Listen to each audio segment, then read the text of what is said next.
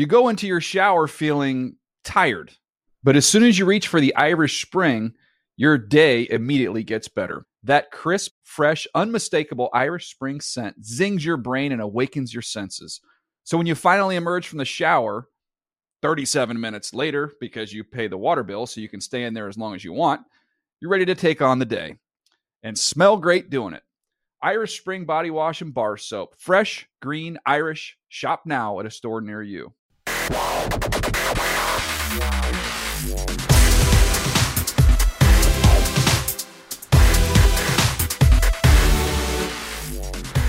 Fantasy freaks and geeks, what's up? You're listening to the NFL Fantasy Live podcast. Your host here, James Koh, joined alongside my guy, MG Marcus Grant. For realsies this time, congratulations. Thank you.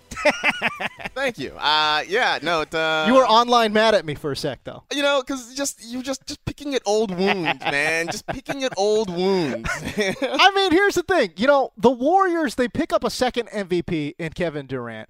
It's been so, it has literally been the easiest NBA championship I mean, I guess it, I guess probably feels- ever. I guess it feels easy for like the you know the the people who aren't uh, invested emotionally in one way or another. Uh, for those of us who are fans, it has been it has been stressful Why? You swept the entire Western Conference. Because it's so it's the way I explained it to a friend of mine recently is like you know having been through some something similar like you know when Pete Carroll really had it rolling at USC and, Okay. and they were a you know a top ranked team uh, when they would win games yes. You wouldn't feel as much joy as you I feel a lot of relief Relief. Right, and that's kind of what this was because you know there was so much on this, and they were expected to win. So that when they finally won, yeah, it was really. I mean, like I was telling you before we started, when they lost Game Four, uh, a good friend of mine was in a mild panic. Um, I was already like you know freaking out about how he would never watch basketball Oh, again if they if they blew that. Oh, Guys, this is all well and good, All right. but doesn't matter for fantasy. It doesn't. All right, you're right. Alex Gelhar, the whiz kid from Wisconsin. What's up, man? Ah, busy day today so far, but it's been I've been getting stupid meetings left and right. They're just disrupting everything. Okay. All right. There you go. But I'm excited to be here. Yeah, buddy. All right, we got a great show in front of you here today. We're going to talk about your head top headlines. We're going to give you a mock draft results, our reactions there as well. A 12-team mock draft. It was yeah, great. all of you, It was whi- special. all of you whiners, like, man, go find two more friends. Nobody plays in ten-team standard leagues. Man. Uh, you know, actually, We went and got some friends. All right, Yeah. calm down. Yeah, You'll get a 14-team mock draft later this summer too. yeah. Stick that in your pipe and smoke it. Ooh.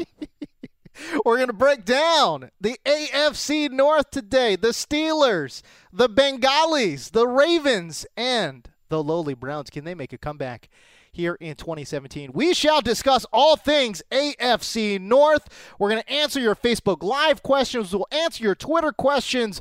And we'll, of course, close out with a round of daily daps. I got a good one. I got I got one that I'm I'm fired up about Uh oh. and I'm fired up to share. Oh. So we'll see. Oh, we'll start your show as we always do with your top headlines.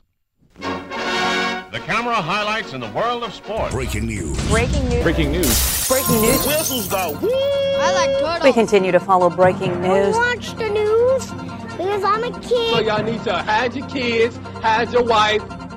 All right, we'll start. Uh, can I let me let me address a comment What? Oh, on Facebook Live already? Mark Sessler chiming in says, "Does every Browns quarterback start games this season?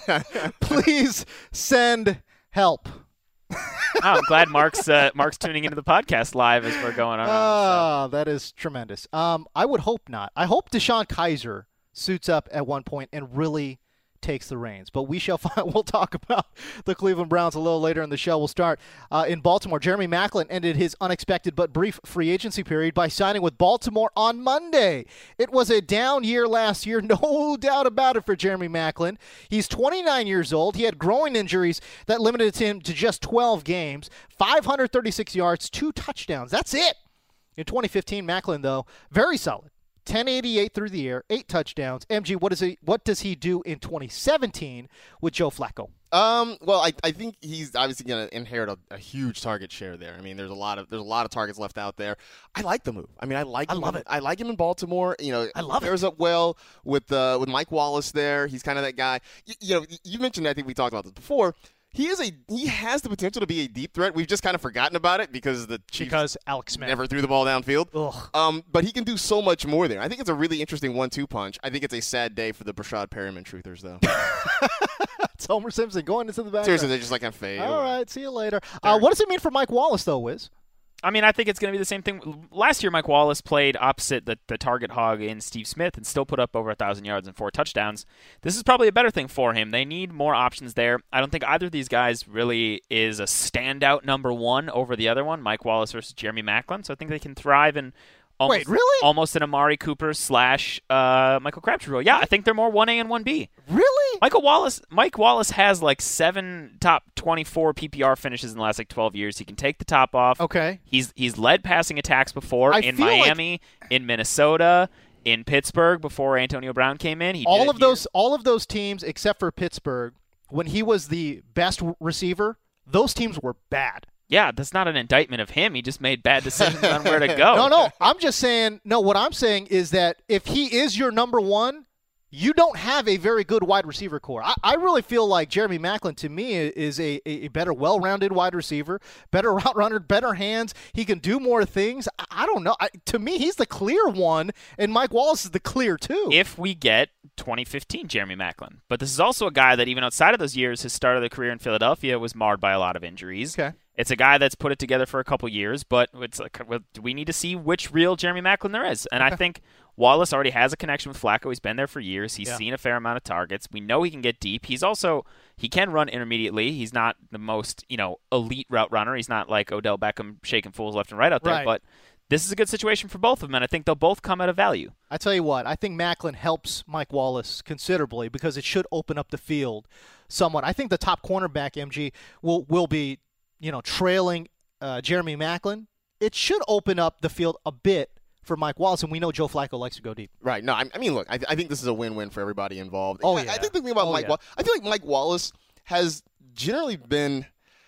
It's hard to it's hard to say he's underrated. I mean, because you know he hasn't put up the kind of numbers he did in Pittsburgh. But you go back and you look at his totals each and every year. Yeah. they aren't bad. Okay. I mean, you know, they're not they're not wide receiver one numbers, but he's been a guy fantasy wise that you can like pluck off the waiver wire or get late in a draft, plug him in as a third wide receiver, maybe a flex option, and generally he has provided pretty good production in that role. But I think I think we we all expected him to leave Pittsburgh and continue to just put up bananas numbers, and it, it hasn't happened, and so we've been disappointed by All it. right, I let guess me. his, his Minnesota year wasn't that great. It was not but- great. No, no, but that, was, that was not a good year. That was also the like it was Who Teddy was his Bridge- Teddy Bridgewater in his first year when they only threw the ball 440 times, and, and they didn't uh, throw it downfield. Yeah, it was split. Diggs had 84 targets, Rudolph had 73, and Wallace had 72. All right, let me give you guys some numbers here, as we always do on fantasy. But uh, Steve Smith, Kamar Aiken, Dennis Pitta, all gone.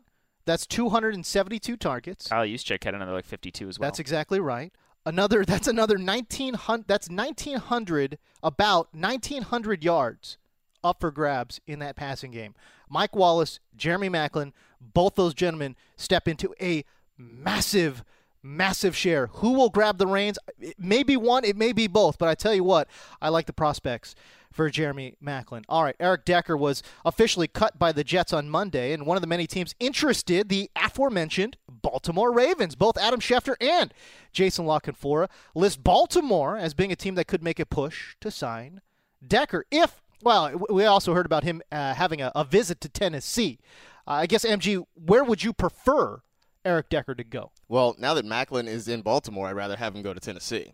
Um, just you know, let's let's spread this out a little bit. Mm. Okay. You know, we can't have too many guys absorbing targets in one place. So uh, you know, the Titans could use a wide receiver. They could use some help on the outside.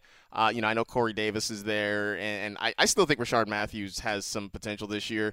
But adding He'd a guy great like- veteran Keep leadership. him, keep him out of Tennessee, please. I don't want him Really? there. I don't want Oh, him there. why? No. Right now, we've got three viable fantasy options in Tennessee as is: Corey Davis, Yeah. Rishard Matthews, and Delanie Walker. Okay. Eric Decker's going to come in and muddle Bucks that up. Okay. You know where he should go? Carolina. All they have right now is basically like Kelvin Benjamin and, and Greggles. They've Okay. got Devin Funchess, whatever. Curtis Samuel's not going to probably make a huge impact or, you know, vac- be like a vacuum and suck up a ton of targets as a rookie. Sure, Run CMC will get some, Christian McCaffrey. But they could use a stabilizing presence in that passing attack. A la when they had Steve Smith back there when Cam was starting and pummeled him with targets. If I could play fantasy uh, GM for just a second, Yeah. How about Decker goes to Baltimore and Baltimore then flips Mike Wallace to Carolina because Carolina That Carolina desperately needs a deep threat. They need speed on the outside. They do. I mean, all those guys you listed. Eric I think- Decker was a good deep threat back in the day. He can still Come on, be. bro. No, he can be. He's coming off a hip surgery. He's 30 years old. Come on, brother. Can still be a deep threat. I mean, we we're, we we're talking about Jeremy Maclin with all his litany of injuries. Yeah, but I mean, it's not surgery related. I mean, I'd J- take Eric Decker deep threat over Jeremy Maclin deep threat. Are you, I'm 100% serious. come on, 100% serious. Gelhar, come on, man. No, I- I'm dead serious. I mean, I know we love. I know. I know the the the the, the stronghold loves you know D- Eric Decker, but come on, Jeremy Maclin's got speed for days, brother. Really? Uh, hold on, hold on. Let me let me go to the next gen stats and Oh, stuff real all quick. right. I don't know that it next Jeremy Maclin having speed for days, as you say. That's not quite exactly the player I remember, Oh. especially not last year. Well, not last year. All right. While you look that up, we shall move forward. Around the NFL's Greg Rosenthal previewed the LA Rams yesterday and highlighted the fact that new head coach Sean McVay is attempting to create mismatches with Todd Gurley by moving him all over the field, and that includes out wide as a receiver. We don't know exactly how he's going to be used. We're talking about Todd Gurley, but it is clear to me, anyways, McVay wants to get Gurley more involved in the passing game. This has to be extremely exciting for his fantasy upside. MG? Uh, yeah. I mean, I- I don't know. I guess I'm I'm so skeptical of Todd Gurley and the Rams. I, I just said extremely excited, and I went to the guy that was the least excited. like, I just you know, like Well, here while you I while you figure out your it. excitement, let me just go quick put a bow on that. I went back to 2015 for next gen stats. All right. Jeremy Maclin's top speed was about 22 miles per hour per uh, next gen stats. Eric Decker's was about 21. So, whatever, All right. Whatever that means. whatever that means. Um, back to Gurley though. Like Yes. I, I want to be excited about it. I just I'm so skeptical with what we've seen out of the Rams the last couple of. You skeptical? I know, shocking, right? Um, you know, like I hear Something new and different from Marcus. I hear a lot of great things, and all you know, like Sean McVay has all the want to in the world, but I just until I see it actually happen on the field, like I just I don't know. And like you know, are we sure Todd Gurley is going to be this great pass catching threat in this offense? I mean, what happens? You know, how do they work in? How do they continue to try to work in Tavon Austin? What happens with Cooper Kupp? What happens, you know, with all these other moving pieces they have?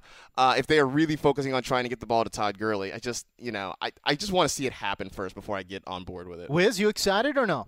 Uh, sure. Like I, I want to see this. I'm offense. the only one in this room excited about Todd Gurley out wide. I mean, he they moved him around and threw him a bunch of targets last last year, but we just talked about this podcast on this very podcast like a week or two ago about how uh, McVay wants a different player to come in and be his Chris Thompson. So it's great. They signed Lance moving- Dunbar, right? Yeah, it's great that they're moving him around, but it's going to be, you know, like we need to see how often he's going to be out there. If it's one or two plays a game and it's to get somebody else in a mismatch, who knows?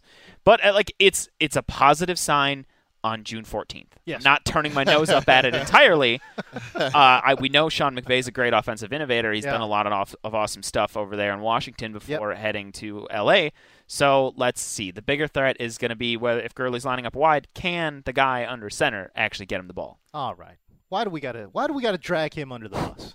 I'm just I'm Why not dragging him under gotta- the bus. Okay. Right. I just put him in front of it and said, "You can get out of the way if you want." I'll tell him to go where the sun sets, and we'll see which direction he goes. Oh, come on. All right, we'll stay with the quarterback theme. Andrew Luck not expected to throw at all during mini camps this week. Luck is recovering from a January shoulder surgery. And the team has said there's no timetable for his return, with Chuck Pagano going so far as to say that he's not sure if Luck's going to be available for training camp when that starts in late July. Now, Luck only missed one game last year. But MJ, is it fair to say at times he looked uncomfortable? And remember, he originally jacked up his shoulder in 2015, missed a bunch of games there. Yeah, no, I mean it's fair to say he looked uncomfortable there. I mean, part of it ha- has been playing behind a sketchy offensive line the last couple of years. Yeah, at Limited some point, game. Yeah, I mean, at some point, I think anybody's going to start to get a little skittish back there. So, like, that, that doesn't surprise me. I mean, as for him not throwing in minicamp, I'm not really too worried about it. I mean, as long as, as he can potentially be available for some part of training camp, get a, get a little work in in the preseason, I think it's going to be fine. Um, you know, I think the Colts would be wise to try to limit him and protect him as much as possible. He is he is the franchise right now, so they, they, they need to just make sure he's going to be healthy for the season. Uh, level of concern, Alex Gelhar. For luck, sorry, I was Yeah. reading something. Um, mild right now. Like he's, I think he's a guy that we know what he's capable of if he's healthy, and he's incredibly smart and studious, and he's been in the league for a number of years. So missing out on these reps isn't entirely detrimental. It could slow down the timing and things for his wide receivers, which might be. You know, more of a concern for them, but I think Luck, at least in fantasy, will still get his if he's healthy for week one. All right, let's talk about the mock draft that we did. What was that? Monday morning? Uh, Last Friday. Last, Friday. Friday. Friday morning. All my days bleed together here, but um, it was a 12-team mocker. Uh, we had a lot of our guys from NFL.com. We added a couple of guys uh, from outside the office as well. Alex Gelhar, break it down. Well, I'll run you through quick. So we had Jake Ciely from Roto Experts. He came in, had pick number one. We had Ari Ingel from FootballGuys.com. Yep. And then we had Scott Fish uh, from, I think he's a Friend, dynasty friend of the pod. friend of Friend the of the pod, pod. Scott Fish. We had him on a couple weeks ago as well. Um, and then we had Fabiano, Franchise, Rank, Marcus, James, me, Cynthia, Matt Money Smith, and Alex Wilk, producer from uh, Fantasy and Friends. But I mean, this one was this draft was interesting because the first round started out about as usual, as usual. The big three running backs went, a bunch of the wide receivers went, and since it was 12 teams, Melvin Gordon, LeSean McCoy, and DeMarco Murray all went in round one too. Where things started to get a little different was already in round three. Uh, Jake Ciely started off round three with Davante Adams Ooh, as the wide receiver Spicy. That was spicy. as the wide receiver 12 ahead ahead of Terrelle Pryor, Amari Cooper, uh, Allen Robinson, Demaryius Thomas, uh, Brandin Cooks, Sammy Watkins, Donte Moncrief. So like a lot of big names went after Davante Adams. I know Ciely said that he believes Adams to be a lock for double digit touchdowns again in that Packers offense. And I guess if that's your belief on the guy, why Go- not take him early? Go get him. Still early though. Still early for me. Yeah. I mean, he he was on that turn, so it, it you know he he's got to go get his guy. but Right. still, that felt wow. That felt early. Um, for me, my team, I went uh, Odo Beckham, Dez Bryant right away, and then since there was such a huge run on wide receivers, and I wasn't exactly in love with taking Todd Gurley yet, I opted for Rob Gronkowski. And then what's nice is like there's still so much good value with potential RB ones in rounds. I'd say like four to seven. Hmm. Like I picked up Spencer Ware, C.J. Anderson, Ameer Abdullah. All three guys, yes, carry big question marks. However, you could easily tell yourself a story where all three of those guys lead their teams in touches and touchdowns and are top 30 backs. By the way, if you want to read this entire uh, write-up, you could go to NFL.com/slash Gelhar. Or slant slash uh, fantasy mock draft. There you Should go. be or there as Fantasy well. Mock Draft. Okay, to find the full results and the full write-up, Alex Gelhar did a terrific job there. Uh, Marcus Grant, uh, I look at your team. You went four wide receivers in the first four rounds. I'm sorry, I didn't know you were Matt Harmon, pal. You know, I figured I'd, I'd try to turn over a new leaf this year. Um, yeah, no, I did. I, you know, it didn't necessarily start out as a definite plan to do that, but it just kind of fell that way. So I went Mike Evans, T.Y. Hilton, Alshon Jeffery, Jarvis Landry is my top four. I like that start, by the way. And then came back and got four running backs. Yeah, and, you did. You know, like guys who I think can be sort of touchdown monsters. LeGarrette Blunt, Yep. Eddie Lacy. Yep. Uh, you know, Tevin Coleman can do some nice things. Doug Martin, you know, he's my fourth running back. So I That can, was a great oh, value. I can wait my out. God, eighth round, Doug Yeah. Martin. Come on. Right. So I, you know, I would be waiting out, you know, the first couple games that he misses. Uh, I've got three other guys right there that I think can can handle the load while he's gone, and then Yeah. when he comes back, potentially as the number one running back in that Buccaneers offense. Um, yeah, I mean, I, you know. I, I waited. I think I waited maybe later than anybody else on a quarterback to get my first one. Um, and I, I went. Wow, I'm looking at this. I went Bucks heavy. I had Jameis Winston, Mike Evans, and Doug Martin on the same roster. They better do well. Uh, you know, I like. I mean, I like what their potential is this year. You so raise I'm a good point though about waiting on quarterbacks. Is like obviously we made a big bugaboo in the chat about Aaron Rodgers falling to the sixth round, but this is a, a sharp or analyst draft, so it's always going to happen. Can we talk about that? So, uh, explain to you know fantasy newcomers or, or, or somebody who maybe isn't in one of these type of leagues, why is it smart to wait on quarterback for so long? Well, it's it's all about relative value, and the fact is that if you invest in a quarterback in one of those early rounds, you're missing out. Like it's the it's the discrepancy in points that comes from like those top guys at the position. So if you the difference between like the uh, you know the QB two and the QB eight is not going to be as great as the RB two and RB eight, or even farther on down that line. It Right. gets you know, there's been great articles written. You can search value based drafting and things like that. A lot of smarter, more Oh yeah. number oriented people than I have written about Sure. that. But the fact of the matter is, you want to take your shots on as many guys like that list I just said the Spencer Ware, CJ Anderson, Ameer Abdullah. Odds are probably two of them are not going to finish You're right. with where I wanted to draft them. But if I had taken a quarterback and still gotten two of the ones that didn't fail, then I'm in a much worse spot than taking that extra shot on those running backs or wide receivers, positions that are much more prone to injuries as well. When you can get great value at quarterback later, because the position is so deep. I mean, like, Supply and demand. so it's supply and demand. Like, you know, yes, an Aaron Rodgers, a Drew Brees, a Tom Brady's going to be a great asset. Kirk Cousins has been a top eight quarterback in each of the last two years. Russell Wilson. I don't see that fallen- changing. Uh, probably not changing. Russell Wilson has been a high scoring guy. He falls down there. Matt Stafford's always hanging around the top 10. He's a bargain.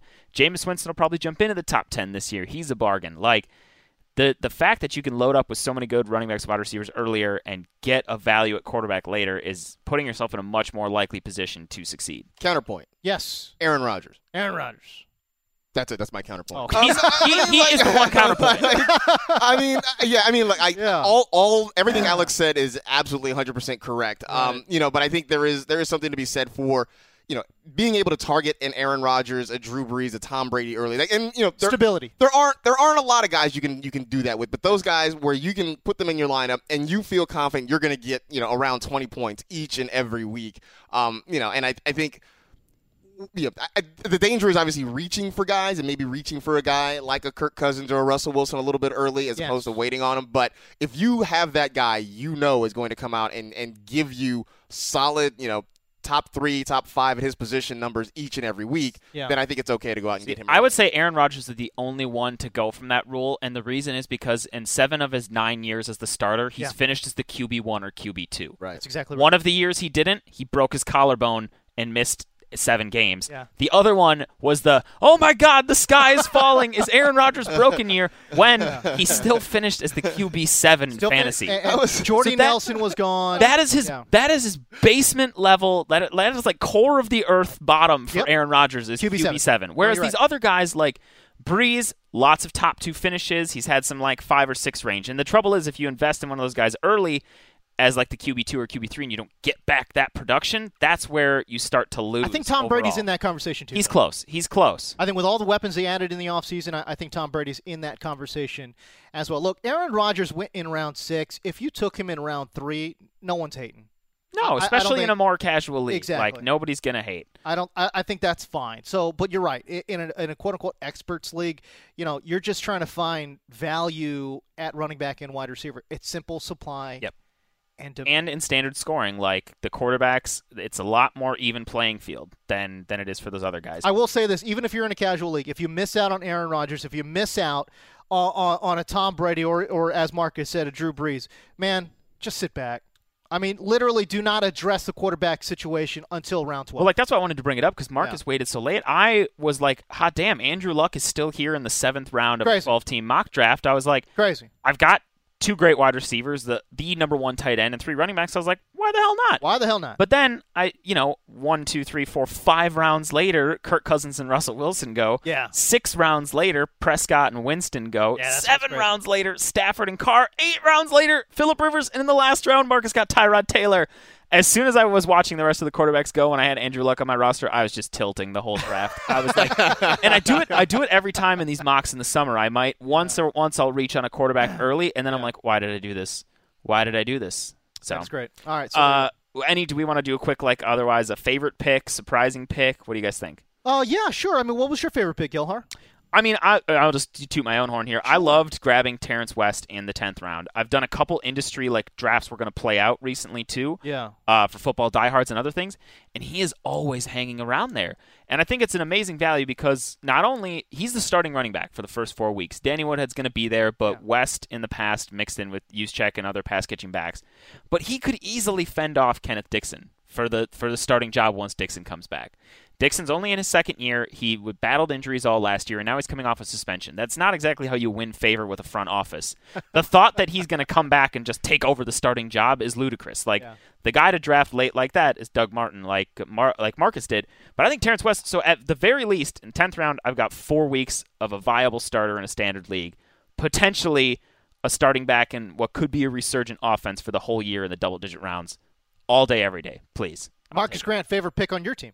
Uh, on my team, Yeah, sure. Uh, I mean, or I, favorite pick in general? I, I mean, I, obviously, I like the Doug Martin pick there in, Yeah. in round eight. I think that's a solid one. The one I actually like that, that is not from my roster, uh, money scooping up Paul Perkins in the fifth round because I'm I'm starting to come around on Paul Perkins in that back. Paulie P. I'm starting to come around there. I mean, he is going to be the starter. It looks like he's going to be the closest thing they have to a workhorse in, in that running game. And But in uh, round five, Uh, you know, because I was, t- I mean, had he had he gotten there, uh, I was going, to. I was going to probably pull the trigger on Yeah. that in that round, but uh, but money got to him first. I look at the I look at the running backs that went after Paul Perkins. Frank Gore, I'd rather have Paul Perkins. C.J. Anderson, ah, they're about the same to me.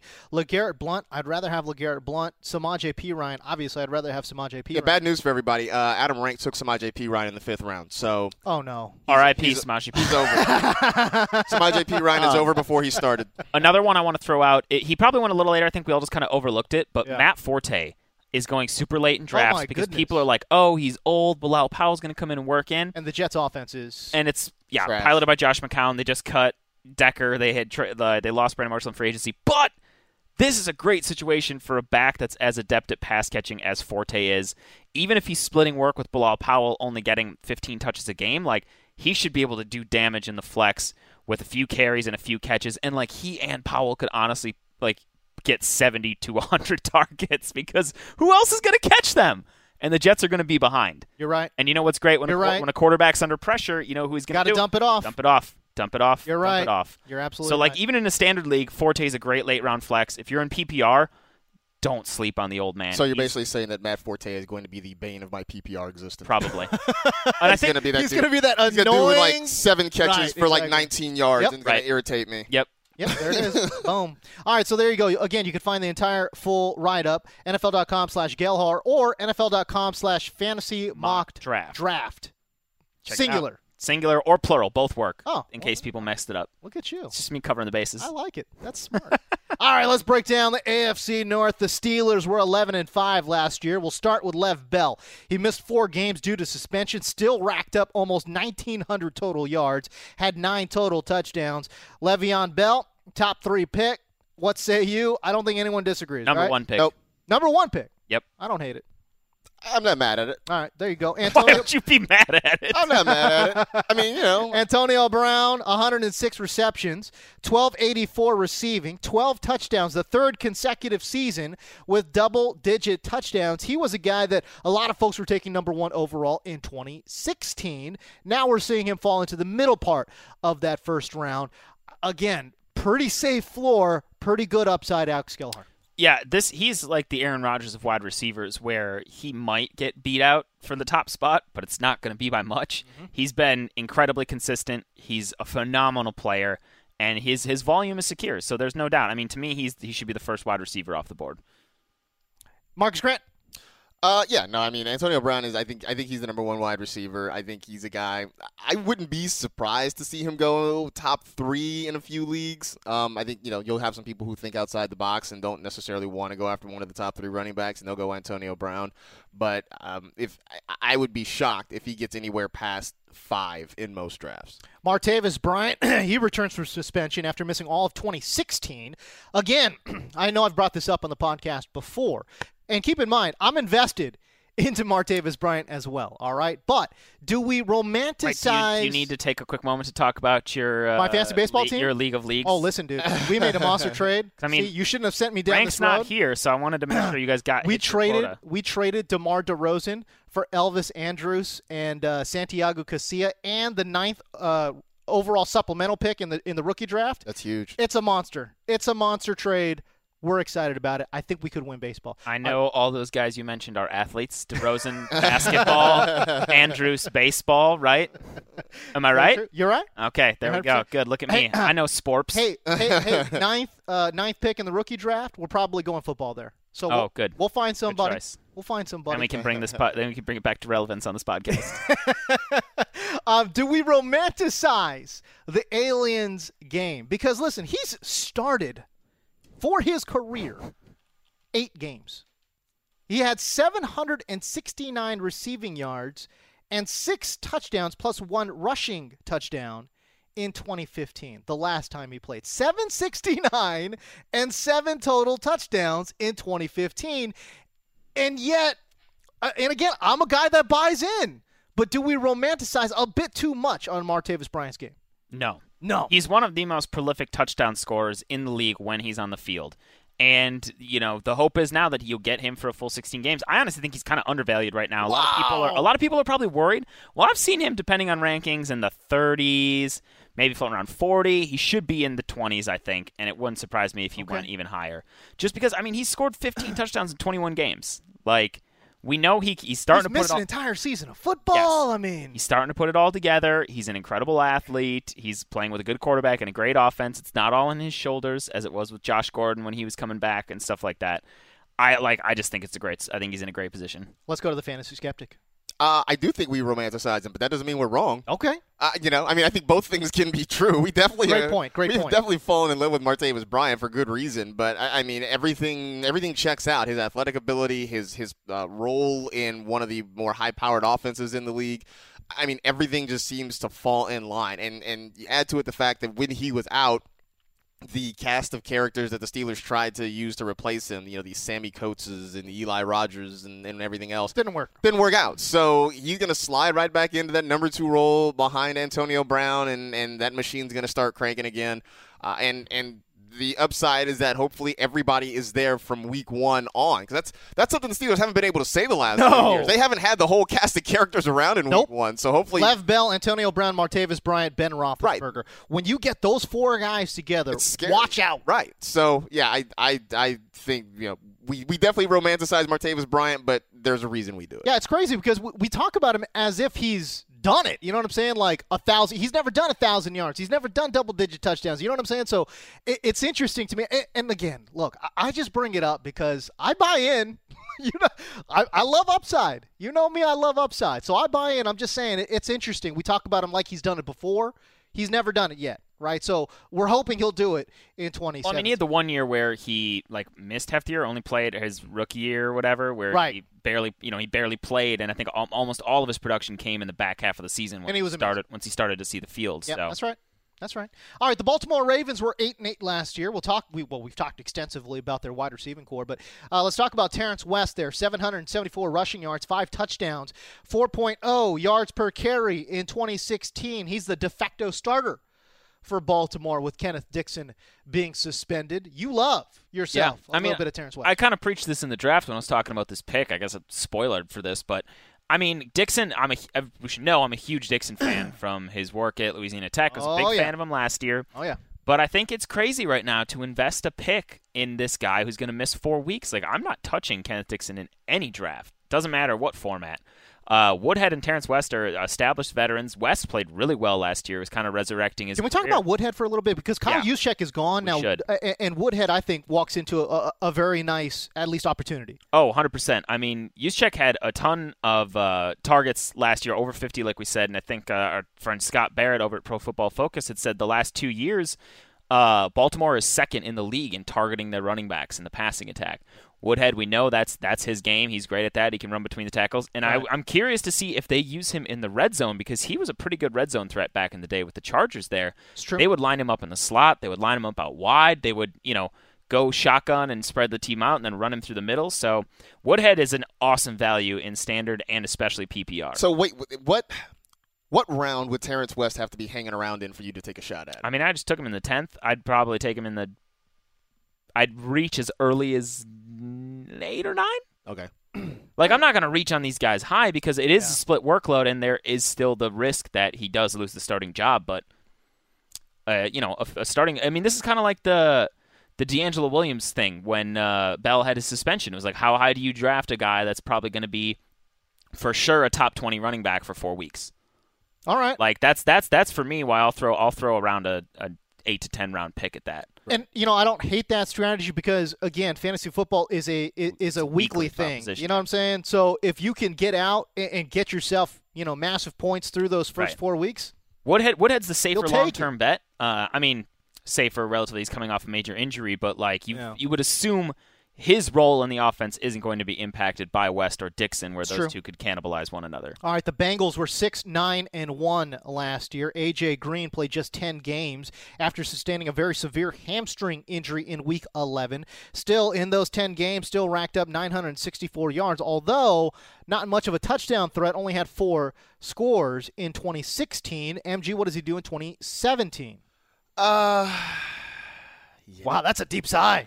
For Um, AJ Green, why? oh no, sorry, I was looking at something else. Oh, My bad. I was like, how dare you? I was looking at, no, I was like looking at something else. My fault. Uh, no, AJ Green's going to be fine. Uh, he jumps back in. He'll be the number one wide receiver. He's Okay. going to get a ton of targets. He's going to be just fine. He's another guy who I think you know potentially could be a, a late first round, early second round pick. He's going to be one of the I think top five receivers off the board. I think he's No first. I think he should always be a first round pick. I agree To with be that. honest, I think so too, but you know, I, I I can see him slipping out of the first round. In he's plenty of drafts. he's a lock for over a thousand yards and probably seven to ten touchdowns.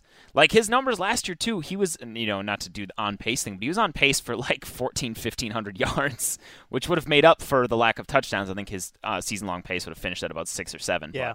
I mean, like he's he is the number one guy there. Andy Dalton loves him. He gets targets. He gets the production. He's deep. He's a possession guy. He he should be a lock as and a I think it. I I think I like the fact that Cincinnati added a guy like John Ross to kind of unlock that offense a little bit. I, they were definitely lacking a downfield threat other than AJ Green. So you know, if you take away that self safety help over the top. Mm-hmm. You know that comeback route or the curl route or whatever it might be for AJ Green, all of a sudden becomes a lot more available. And even if that safety help is there, he's worked against it for his whole career That's and true. produced. That's So, very true as well. All right, how about uh, Tyler Eifert there? Stop me if you heard this before.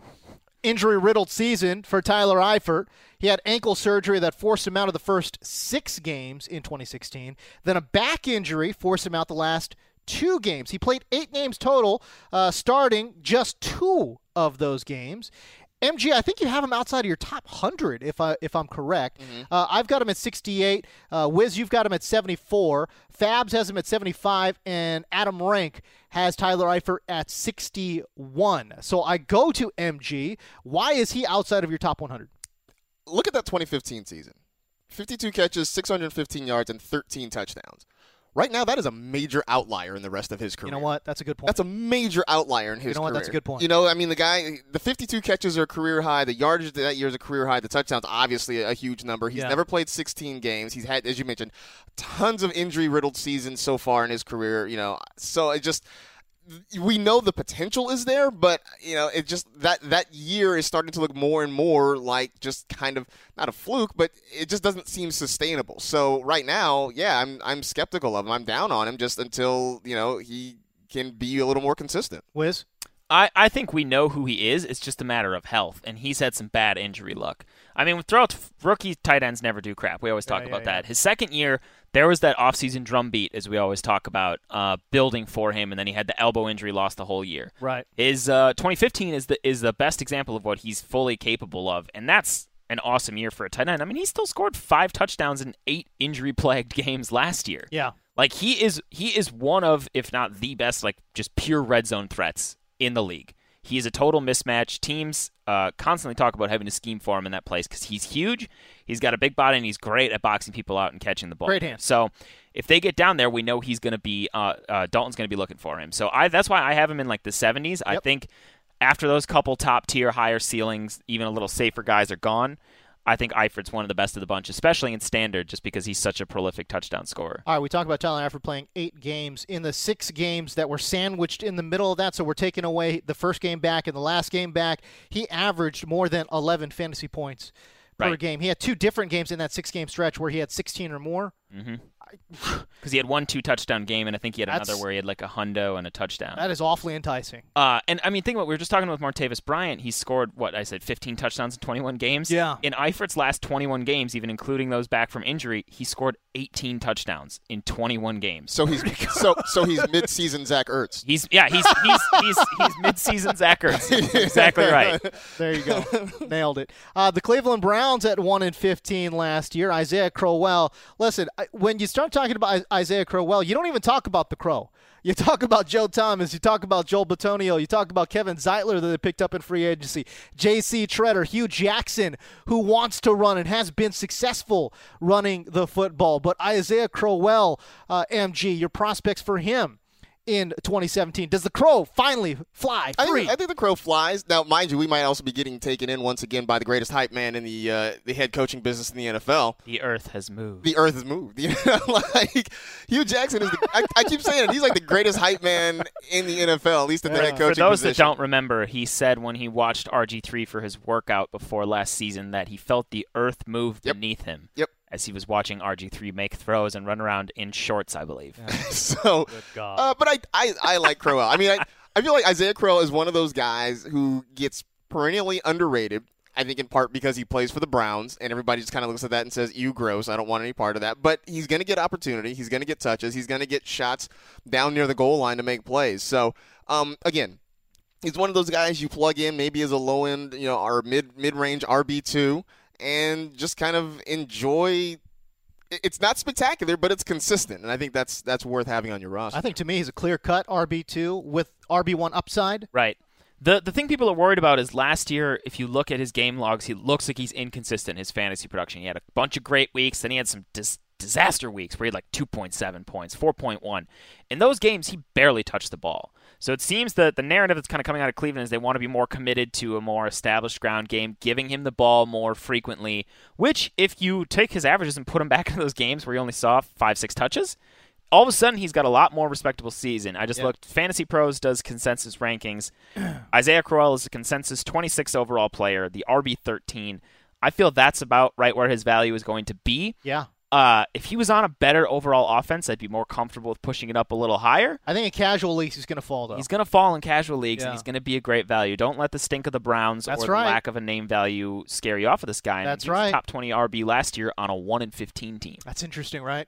Top 20 RB on that team? on a team now that should conceivably that should have better quarterback play over the whole season, whether it's Cody Kessler starting or DeShone Kizer. Yeah. They have a better offensive line. They've got weapons on the outside.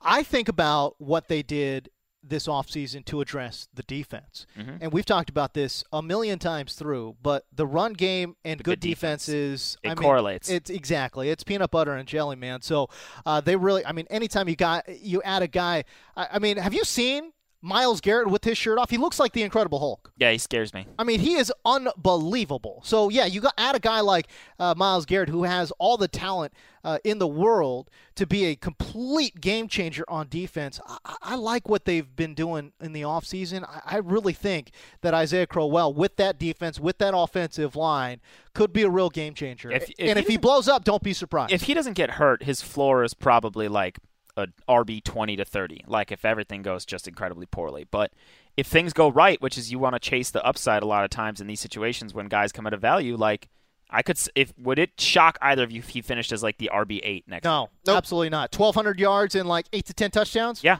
that wouldn't shock me at all. not at all. Not at all. All right, we move on. Corey Coleman, a broken hand, sidelined him six games. We're not even in the season yet, and we're already hearing about hamstring injuries, some other unidentified upper body injury that he sustained after he landed awkwardly on a football. By the way, uh, here here's a note: uh, when you play football, you're going to land on the football. Quite a bit. That's it's not gonna good. yeah. That's not good. Uh, Coleman reportedly done until training camp starts in late July because of those various litany of injuries. Guys, is it fair to worry about him being injury prone already? Uh, I mean, it's it's not good. I mean, I'm not going to try to sugarcoat it, but I, I'm not I'm not going to just slap the injury prone label on him just yet. Yeah. Um, but yeah, you know, at some point you you want you need guys to be there to be on the field. I mean, uh, you know, I I think uh, about Kevin White who.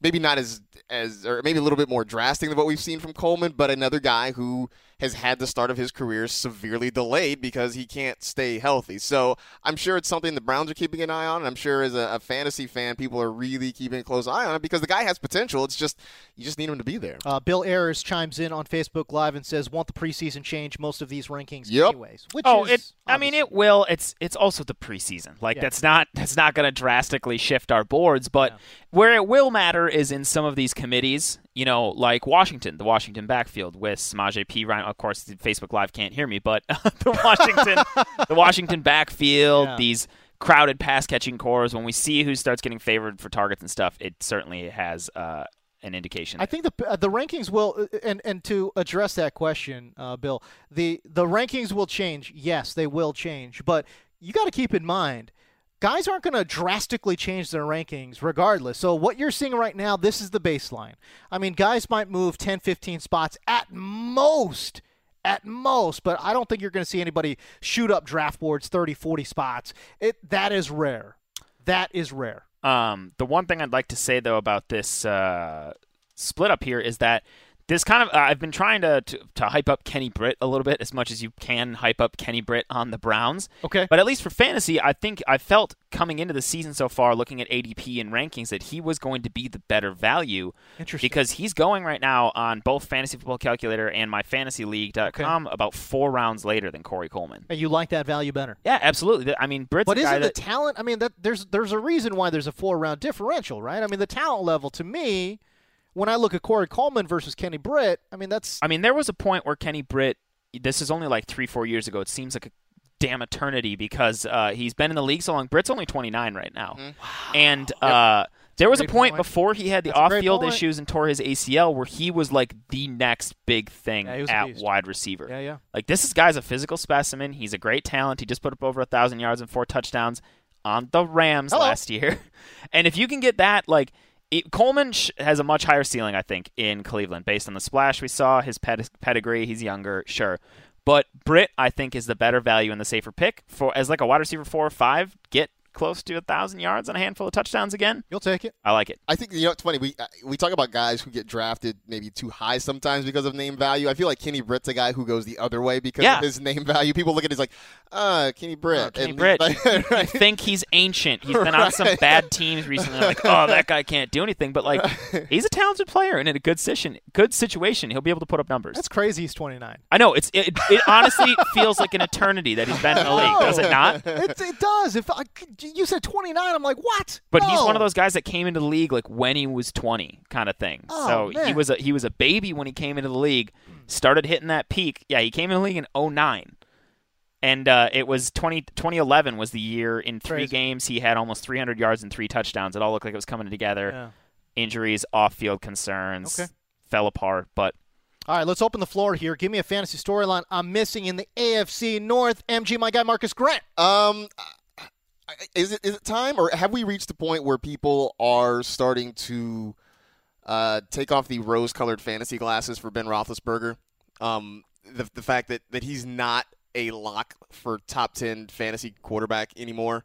I, 'cause I feel like I feel like people look anymore, at the, he hasn't been in ages. but I feel like people look at that. Well, I mean, go back to 2014, which wasn't terribly long ago. I mean, he was. a He's had like QB3. one. I think he's had one top 12 finish Right. the last like eight years. But I feel like people look around at that Steelers offense and they see Lev Bell and they see Antonio Brown and now Martavis Bryant is back. And I think the natural assumption is Yeah, well, why the, wouldn't you be excited about that? the dude slinging the rock's going to be putting up points, right? Yeah. But, but you know, when, we, when you start to break it down, I mean, one of the things we've always talked about here on this podcast is the the wide gap between his home and road splits. First of all, yeah, it's uh, add in the fact that insane. add in the fact that at some point he's going to either miss a game or be playing uh, severely limited because he's hobbled around on you know on a bad leg with a bad back, whatever. You take your pick. Um, and I think I, I just think there's some point if we haven't reached it already that we will very soon that people are going to look and say, you know, look. The the Steelers skill position players can be very very productive. Ben Roethlisberger is not necessarily an every week starting quarterback. I th- that I agree with, but let's say he's you know one of two quarterbacks that you're rostering, and you're just kind of kind of playing mixing matching matchups. Yeah, so you play him at home. Yeah, exactly. you you start him at home, and you avoid him on the road. Which you know, I don't know. Maybe maybe he and Drew Brees can alternate home and road games, so you can just just mix and match. just go back and long. forth with them. Alex Gelhar, AFC North storyline. Uh, two minor ones, but it's the same position. Uh, don't overlook the tight ends on the Ravens and Browns. The Ravens right now, they lost. Like, man, it's so unfortunate for Dennis Pitta. Like, Yeah. people thought his career was over two years ago. Battled back. I'm pretty sure he led all tight ends. Uh, he was second among all tight ends. I think He had 120 targets. plus targets. 121 man. targets last year. insane. Uh, he had uh, over 700 yards. It Was a great year for him. 80 some catches. He's gone. Benjamin Watson's still there, coming off an Achilles injury. Right. Uh, if he wins the starting job, he could easily be fantasy relevant there. That's he had a great year with New Orleans two years ago. That's right.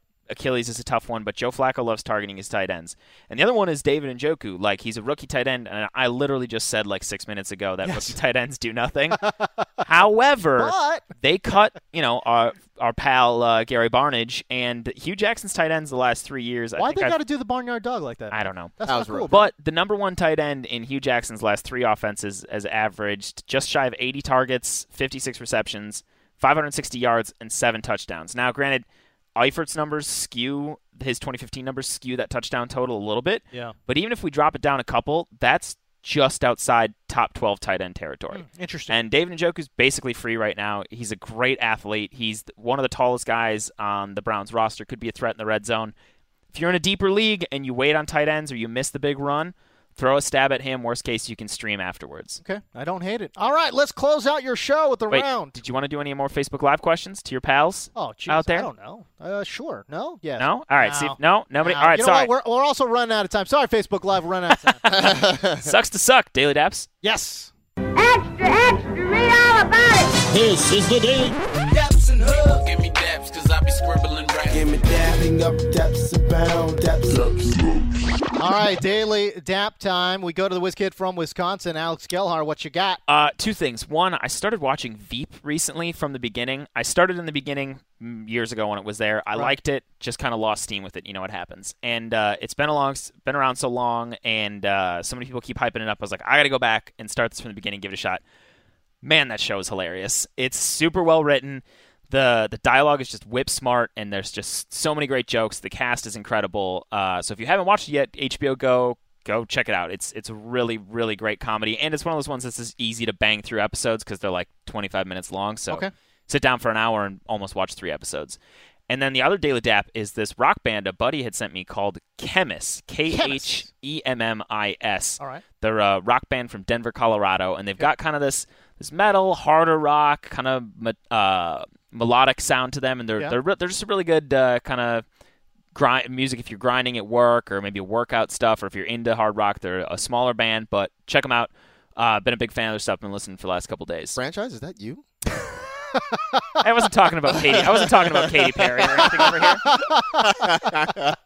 Uh, MG, my guy, Marcus Grant. Uh, you know, Daily Dap to uh, I, I was very late on this train, but uh, was you know thumbing around through Netflix or I guess Amazon Prime and uh, watched Ex Machina the, the Oh, night, which was a good fantastic, Lord. fantastic film. Oh, good. Uh, like I said, I know I'm I'm very late on this, but That uh, movie's right in your wheelhouse too. I can't believe you haven't seen it you yet. know, it's like one of those things that I meant to see and just never got around to. So finally, the other night, just uh, just tuned it, just threw it on, and I don't feel like that's a movie you can watch right before you go to bed, though. Uh, I mean, I don't I don't have robots in my house, so it's fine. it's a thought-provoking movie though. It But is. absolutely It's a a mind f, man. I'm like, oh, It is, and I know, can't do it. Oscar Isaac was incredible in that movie. Oh, the whole trio uh, of them are great. Yeah, I mean, it's the- uh, Alicia really. Vikander, uh, Domhnall Gleeson, Yeah. and Oscar Isaac, and they are just awesome. Isaac stole the show, though. yeah, Oh, he did. He totally stole as the his like really weird, bizarre, unpredictable billionaire guy. billionaire guy. Totally. Yeah, Yeah. Um, but Because yeah. it was it was supposed to be like an understated feel to that movie, you know what I'm saying? And, and he absolutely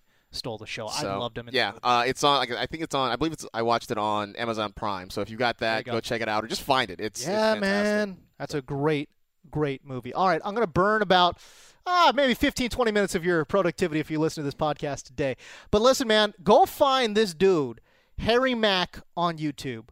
This guy, look, if if you've been following me, you follow this podcast, you know I'm I'm into hip hop. I'm I I am not exaggerating here. Harry Mack is the greatest freestyle rapper I've ever heard.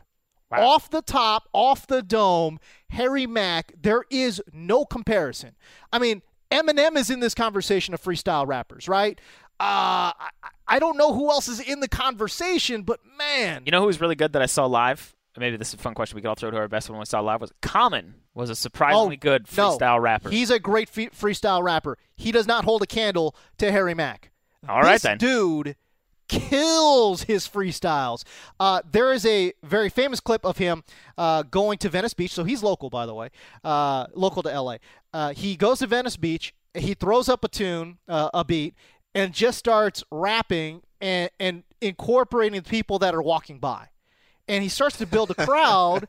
and for, I swear, for 10 straight minutes, this dude is freestyling off the top and incorporating people that are coming to watch his performance.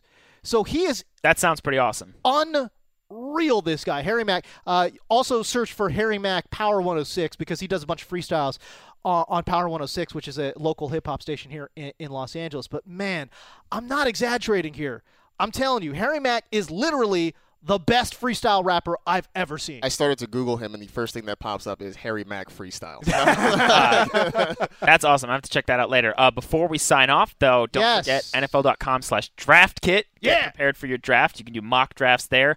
Rate and review the podcast on iTunes, please. Please. And follow all of us on Twitter at James Deco, at Marcus G with two A's, and at Alex Gelhar. Uh, I will say this: if you rate and review the podcast, you definitely have a leg up when we open up those listener leagues because we're going to find you again. You know what I mean? I gotta go. I gotta probably just go start saving some of them right now. You know now. what I'm saying? Taking some screen grabs. Maybe I'll do that this Exactly. afternoon. Exactly. Rate and review the podcast today. As Alex said, go check out the draft kit, NFL.com slash draft kit. You will find everything you need to get ready for your 2017 fantasy draft right there. For the Whiz Kid from Wisconsin, Alex Gelhar. For MG, my guy Marcus Grant, I'm James Koh. We're out.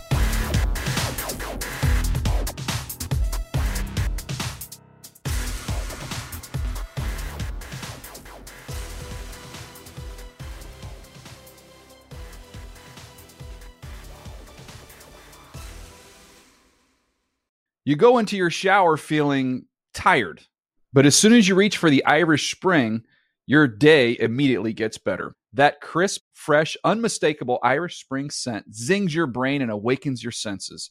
So when you finally emerge from the shower, 37 minutes later, because you pay the water bill so you can stay in there as long as you want, you're ready to take on the day and smell great doing it. Irish Spring Body Wash and Bar Soap. Fresh, green, Irish. Shop now at a store near you. When you drive a vehicle so reliable it's backed by a 10 year, 100,000 mile limited warranty, you stop thinking about what you can't do and start doing what you never thought possible. Visit your local Kia dealer today to see what you're capable of in a vehicle that inspires confidence around every corner. Kia, movement that inspires. Call 800 333 4KIA for details. Always drive safely. Limited inventory available. Warranties include 10 year 100,000 mile powertrain and 5 year 60,000 mile basic. Warranties are limited. See retailer for details.